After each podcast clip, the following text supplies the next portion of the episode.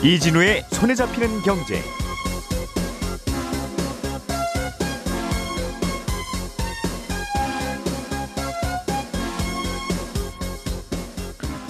안녕하십니까 이진우입니다.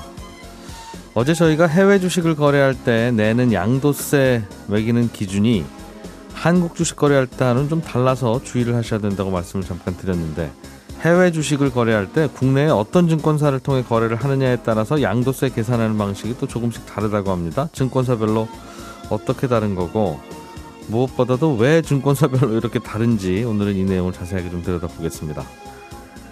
지난 1년 동안 유럽의 천연가스 가격이 꽤 많이 올랐었죠. 음, 그런데 여기서 또 더 올라갈 수 있다는 전망이 나옵니다. 최근에 조금 내려가는 듯 했는데 이번에는 또 어떤 이유 때문에 더 오를 걸로 예상하는 건지 이 얘기도 좀 들어보겠고요. 은행이 우리에게 돈을 빌려주려면 은행도 어딘가에서 돈을 구해 와야 되는데 그 돈을 구해 오는 비용이 코픽스입니다. 이 코픽스가 주로 주택담보대출 변동금리의 기준이 되는데 최근에 이 코픽스 금리도 오르고 있어서 이미 대출받은 분들의 이자 부담도 꽤 늘고 있다는 보도가 계속 나오는데 실제로 어느 정도 부담이 늘고 있는 건지 내용도 살펴보겠습니다. 11월 16일 화요일 손에 잡히는 경제 광고 잠깐 듣고 시작하겠습니다. 우리가 알던 사실 그 너머를 날카롭게 들여다봅니다. 평일 아침 7시 5분 김종배의 시선 집중.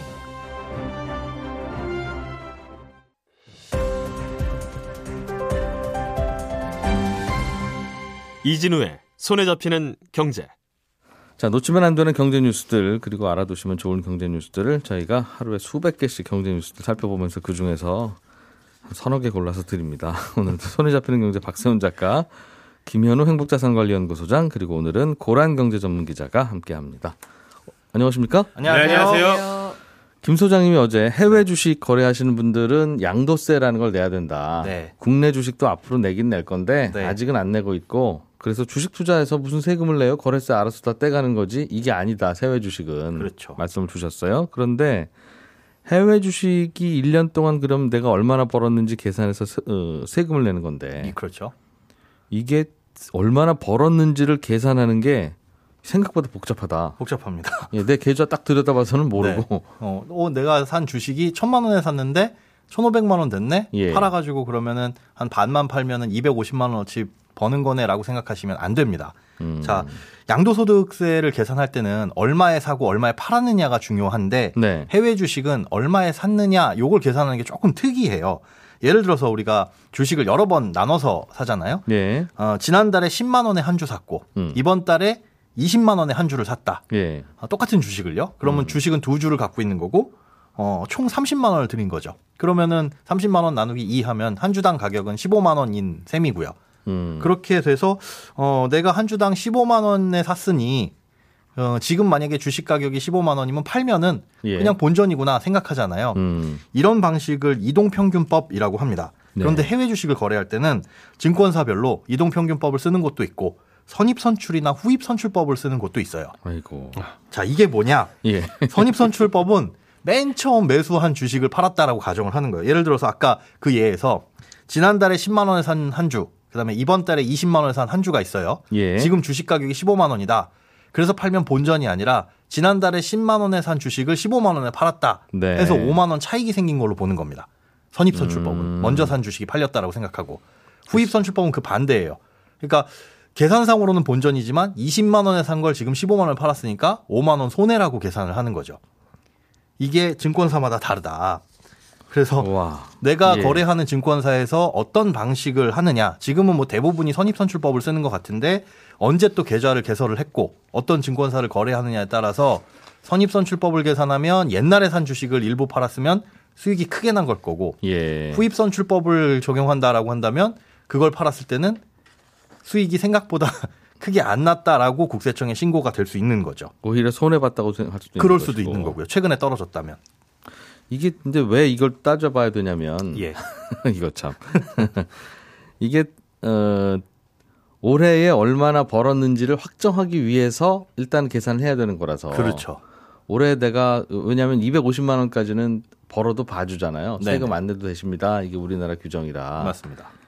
어, 올해 한 300만 원 정도 벌었다. 네. 이런 분은 얼른 250만 원 넘는 한 300만 원어치 정도는 네. 올해 안에 팔고 300만 원 수익을 확정해야 네. 그럼 250만 원을 봐주니까 그렇죠. 50만 원에 대한 세금만 내면 되는 건데 맞습니다. 만약 이걸 확정 안 하고 내년에 넘어가서 내년 1월 초에 그냥 팔아버리면 음. 올해 250만 원 보너스 포인트가 연말이면 사라지니까 그렇죠. 그래서 지금 머리 아프게 야 이거 내 이러고 있으니까 계산을 해서. 계산을 하고 하는 건데 맞습니다. 근데 내가 지금 잔액으로는 한 300만 원 이익 본 것 같아서 요 300만 원쯤 팔아야 되겠다라고 하더라도 말씀하신 네. 대로 그 계산하는 법이 파는 주식이 옛날에 산 주식을 판다고 보는 건지 그렇죠. 최근에 산 주식을 판다고 보는 건지에 따라서 아니면 이익일 평균을 수- 내는 건지. 이익일 수도 있고 손해일 수도 있으면 네. 어찌 보면 계산이 달라질 수도 있겠네요. 이게. 달라지죠. 달라질 수 있습니다. 아, 이 복잡하네요. 네, 달라질 수 있습니다. 그래서 물론 와. 잔고상에는 플러스로 찍힐 거예요. 어, 수익 250만 원 보셨습니다라고 하지만 실제 신고되는 걸로는 아닐 수도 있고 음. 더날 수도 있으니까 네. 이거는 증권사에 확인을 해야 되는데 도대체 그럼 이게 왜 증권사별로 다른 거냐를 찾아봤더니 현행법상 양도소득세를 따질 때는 사실은 장부나 등기상에 실제 취득가가 얼마냐 우리가 부동산 얼마에 샀어요 얼마에 팔았어요 이렇게 기록을 하잖아요. 예. 근데 이 주식을 거래할 때는 증권사가 위탁을 받아서 대신 거래를 해주다 보니까 증권사가 관리하고 있는 거래 명세서에 그걸 기록을 합니다. 네. 근데 우리가 국내 주식을 거래할 때는 일반적으로 세금을 안 내죠. 대주주 아니면. 그러니까 언제 산 주식 언제 파는지 아무도 신경 안 쓰죠. 그렇죠. 딱히 필요가 없어요. 그걸 관리할 필요도 없고 의미도 없는데 음. 그래서 대주주 것만 관리하면 되는데 그게 그대로 이제 해외 증권에다가 확대가 되다 보니까 어떤 증권사는 선입선 출법을 쓰기도 하고 어떤 증권사는 후입선 출법을 쓰기도 하고 이렇게 남아 있다 라고 보여지는 겁니다. 그리고 예. 요게 이제 내년 내후년에는 개정이 되긴 할 거예요. 모두 다 선입선출법으로 통일한다라고 돼 있는데 음. 아직까지는 그 법이 없기 때문에 본인이 얼마에 취득을 했는지 어, 이거를 증권사에 확인을 하셔야 되고 그 증권사에서 어떤 방식을 쓰는지 그 지- 지금 내가 지금 이 열 주를 팔면 네. 이 열 주를 파는 게 올해 초에 산 비, 주식인지. 비 싸게 산 주식 열 주를 파는 건지 네. 지난달에 싸게 산 주식 열 주를 파는 건지 그렇죠. 당신들은 어떻게 간주할 거냐 그걸 물어봐야 돼요. 거기에 따라서 내가 이 버튼을 누르는 순간 나의 양도 차익이 달라지는데 네. 그거 도대체 뭡니까라고 알아봐야 알아보셔야 됩니다. 왜 그렇게 불편하게 만들어놨어요. 그래서 이게 내후년엔 적용이 되는데 아마 이게 이슈가 안 됐던 게 해외 네. 주식을 지금처럼 활발하게 거래한 적이 없었죠. 그럼 정말- 지금 우리가 하는 이 고민은 일부 해외 주식 투자하는 분들은 지금까지도 막 세무서랑 따지고 이게 뭔지 막 고민하고 이랬던 그 네. 숙제라는 거죠. 그랬을 겁니다. 아, 그래서 뭐 이슈도 안 됐을 거고 뭐 팔 때 사실은 증권사에서 그런 것들을 다 대행을 해주니까 예. 이렇게 이렇게 팔았는데 세금이 이만큼 나옵니다. 해가지고 증권사에서 신고라든가 이런 것들을 대행해 주다 보니까 아 그런가 보다 하고 넘어가셨을 텐데 음. 요게 이제 증권사별로 차이가 나다 보니까 문제는 방식이 서로 다른 증권사 간에 주식을 옮겼을 때예요. 네네네. 선입선출법을 쓰는 증권사에서 후입선출법을 쓰는 증권사로 옮기면 네. 그 옮긴 증권사에서 팔았을 때를 적용받습니다. 그거는. 문제가 없어요. 최근 증권사에서 아무튼 그렇죠. 예. 그런데 문제는 그 거래 명세서가 안 넘어오는 경우.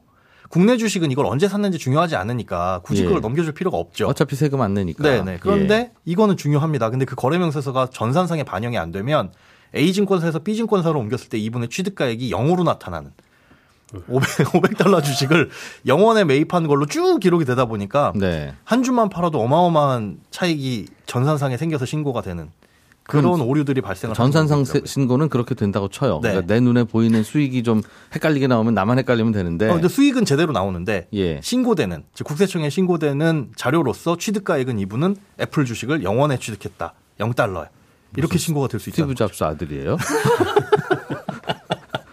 스티브 잡스 아들이라도 그렇지 어떻게 영 원에 그러니까요. 그래서 그런 그렇게 큰 오류가 발생되면 눈에 탁 띄잖아요. 왜 이렇게 어. 세금이 많이 나왔지? 그럼 그 경우에 해결하는 방법이 전 거래 증권사 그러니까 A 증권사에 가서 거래 명세서를 떼다가 저는 이거에 취득을 했습니다라는 걸 본인이 직접 증빙을 해야 되는 그런 불편함이 있어서 지금 아직 한 달 정도가 남았는데 혹시나 증권사를 아마 옮기신 분들 덜어 있으실 거예요. 왜냐하면 해외 주식 거래할 때 이벤트 해가지고 네. 저희는 무료입니다. 이쪽으로 옮겨오시면 뭐 사은품 드려요. 이런 식으로 해서 옮겨오신 분들 꽤 있으실 거거든요. 야 이거 그럼 증권사에서 알아서 세금 신고해 주세요 한 다음에 세금 이렇게 나왔으면 생각보다 많이 나왔네 하고 그냥 내셨으면 그러면 또 또 크게 세금 잘못 내셨을 수도 있는 적게 그렇죠. 내셨을 수도 있고 많이 내셨을 수도 있고 네. 나중에 가서 또 뭐 경정 청구를 하면은 수정할 수는 있겠으나 이런 일이 벌어질 수 있으니까 증권사별로 아마 지금 방송 꼭 듣고 계신 분들은 해외 주식 거래 안 하시는 분들 도대체 무슨 소리 하고 있는 건가 지금 저, 저분들이 분명히 아마 그렇게 들으실 것 네. 분들이 대부분이실 것 같고 네. 해외 주식 하시는 분들은 야 이거 문제가 되는 것 같긴 한데 네. 그렇죠. 아무튼 오늘은 어 이거 선입 선출과 후입 선출 방식이 각각 달라서 네. 내 수익을 판단하는 기준이 증권사마다 다르니까 예. 세금 신고하실 때 이것도 알아보시고 체크를 하셔야 됩니다라는 정도로만 일단 정리를 하고 저희 방송 다시 들으시면 네. 아 그런 얘기구나라는 걸 이거는 또 설명해줘도 네. 아마 또 비슷하게 아, 아마 처음 들으시는 내용이실 테니까 굉장히 네. 생소하실 거고. 알겠습니다. 저희가 시간 여유가 되면 커피 타임으로 이 이슈를 끌고 가서 좀 설명 조금 더 들을게요. 예, 알겠습니다.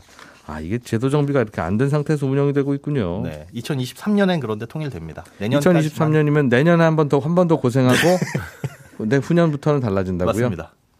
2023년에 바뀌는 게 또 있습니까? 2023년에 이제 2월 과세 제도라는 게 주식에 영향을 미쳐요. 이게 지금 해외 주식 양도세를 절세하기 위한 방법 중에 하나인데 예. 예를 들어서 제가 1000달러에 아, 만 달러에 산 주식을 갖고 있는데 이게 10만 달러가 됐어요. 팔면 9만 달러 차익이고 우리 돈 1억 원 정도가 되죠. 예. 어, 환율을 따졌을 때 음. 그러면 한 2천만 원 이상의 세금을 내야 되는데 예. 그러지 않고 제가 안 팔고 이 10만 달러 주식을 제 배우자한테 증여를 하면 음. 배우자는 취득가액이 10만 달러가 되는 거고 예. 이걸 바로 팔면 양도 차익이 제로가 되는 겁니다. 없죠. 예. 배우자는 10만 달러에 받아서 10만 달러에 판 거니까. 그렇죠. 오직 다만 배우자는 증여세 내야죠. 그렇죠. 그런데 예. 배우자가는 6억까지는 공제니까 아하. 증여세도 안 내고 양도세도 안 내고 다만 이제 취득가액을 계산할 때는 증여 시점으로부터 전후 2개월 총 4개월 네. 동안 평균을 내기는 해요. 음. 그런데 어쨌든 양도세 2천만 원 낼 거를 주식 가격이 평균 비슷하다 따져 보면 네. 절감을 할 수 있는 구멍이 있어서 이것도 2023년에 바뀌기는 합니다. 음. 어, 취득한 시점으로부터 1년 이내에 팔게 되면은 이것도 취득가액을 원래 취득가액으로 계산한다. 예. 라는 걸 적용을 하긴 하는데 지금까지는 양도세를 이렇게 해가지고 줄일 수 있는 허점이 조금은 있습니다. 음. 증여 한도가 남아 있을 경우에는 예, 그렇죠.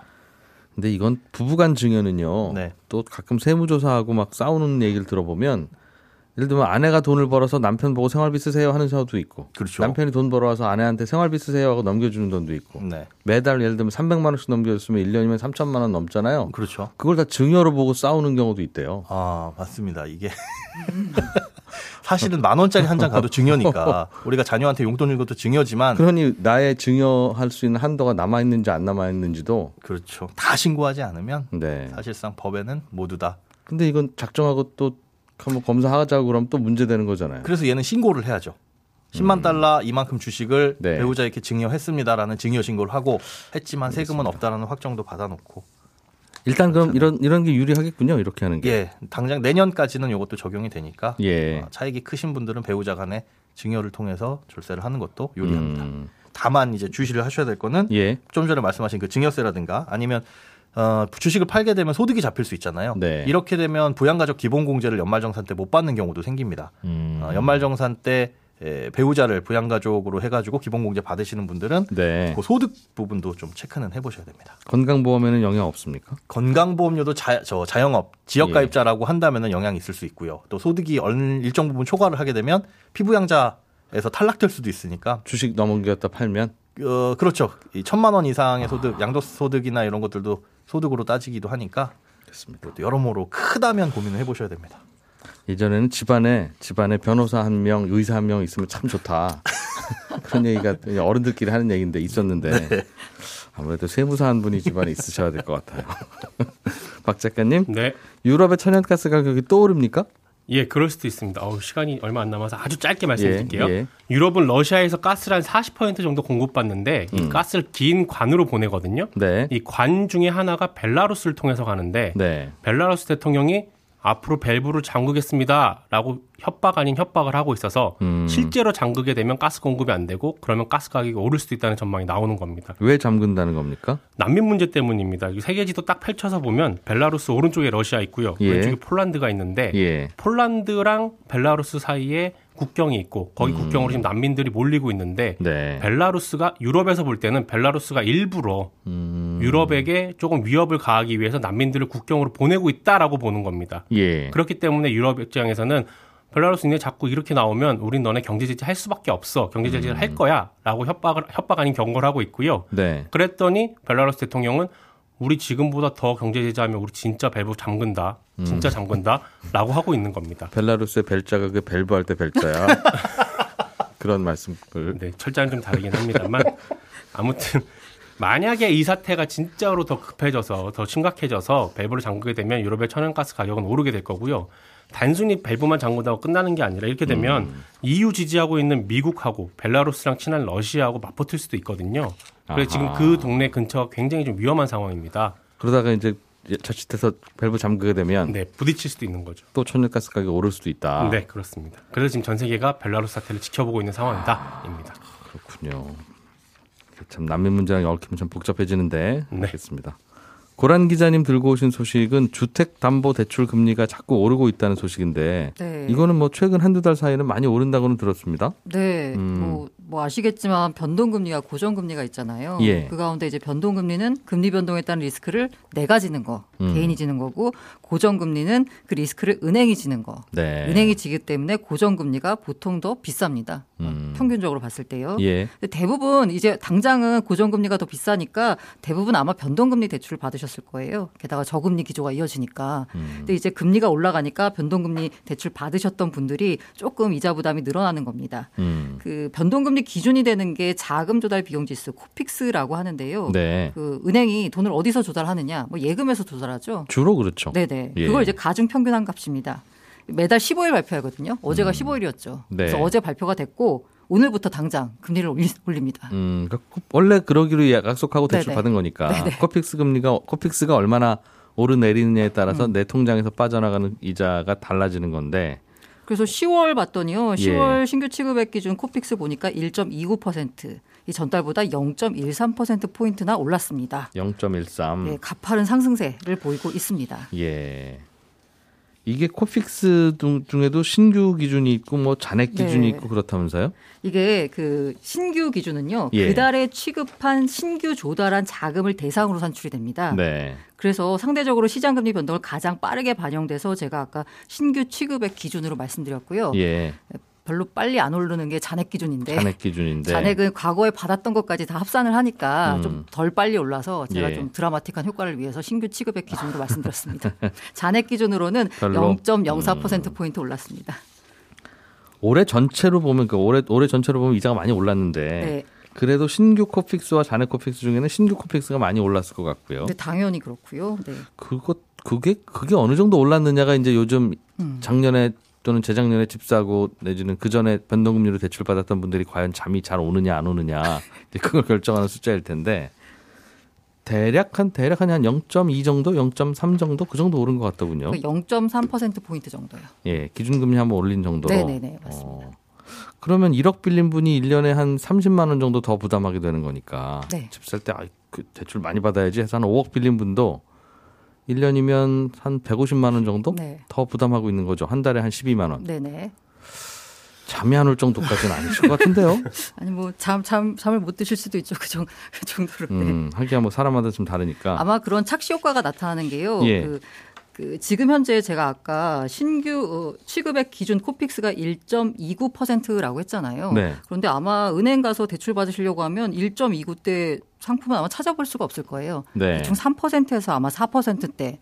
예, 그 상품이 대부분일 텐데 그리고 5%대 상품도 곧 나온다고. 네, 곧 나올 것 같아요. 예, 예. 그 이유가 뭐냐면 사실 그 우리가 받는 대출 금리에서 차지하는 게 음. 이 기준이 되는 기준금리보다 가상금리 부분이 훨씬 더 크기 때문에요. 예. 이 과거에 받으셨던 분들은 가상금리 부분이 좀 작았잖아요. 예. 그런데 최근에는 여러 가지 대출 규제 정책 때문에 가상금리 부분을 많이 높여받고 있어서 음. 예. 지금 당장 받으면 5%대 나오니까 당연히 잠 못 들 정도로 이자 부담이 좀 있는 셈이죠. 음. 과거와 비교했을 때. 요즘 새로 받으러 대, 대출 새로 대출 받으러 가는 분들에게 적용되는 금리는 5%. 네, 어, 근데 예전에 받았던 분들은 약간 좀 늘어나는 약간 정도로. 늘어나는 정도. 네. 예전에 받았던 분들이 갑자기 금리가 부담이 올라가서 잠이 안 오는 상황까지는 아니라는 그러려면 기준금리를 한 네 번쯤 올려야 되지 않을까. 그렇군요. 요즘 그럼 새로 대출 받으러 가는 분들의 적용되는 금리가 그렇다는 말씀이군요. 네, 그렇습니다. 예. 새로 받으러 가면 요즘 얼마나 합니까? 고정금리나 대출금리나. 지금 보니까요. 국민은행 기준으로 보니까 연 3.58에서 4.78%. 아, 다, 음, 여- 변동금리 받으러 가면 네, 상당히 지금 4%에 붙었 5%에 붙었고요. 예. 고정금리는 제가 좀 더 비싸다라는 말씀 드렸잖아요. 예. 이미 5% 넘었습니다. 넘어서 올라갔고 알겠습니다. 네, 손에 잡히는 경제 여기서 마무리하겠습니다. 저는 11시 5분에 다시 찾아오겠습니다. 고맙습니다.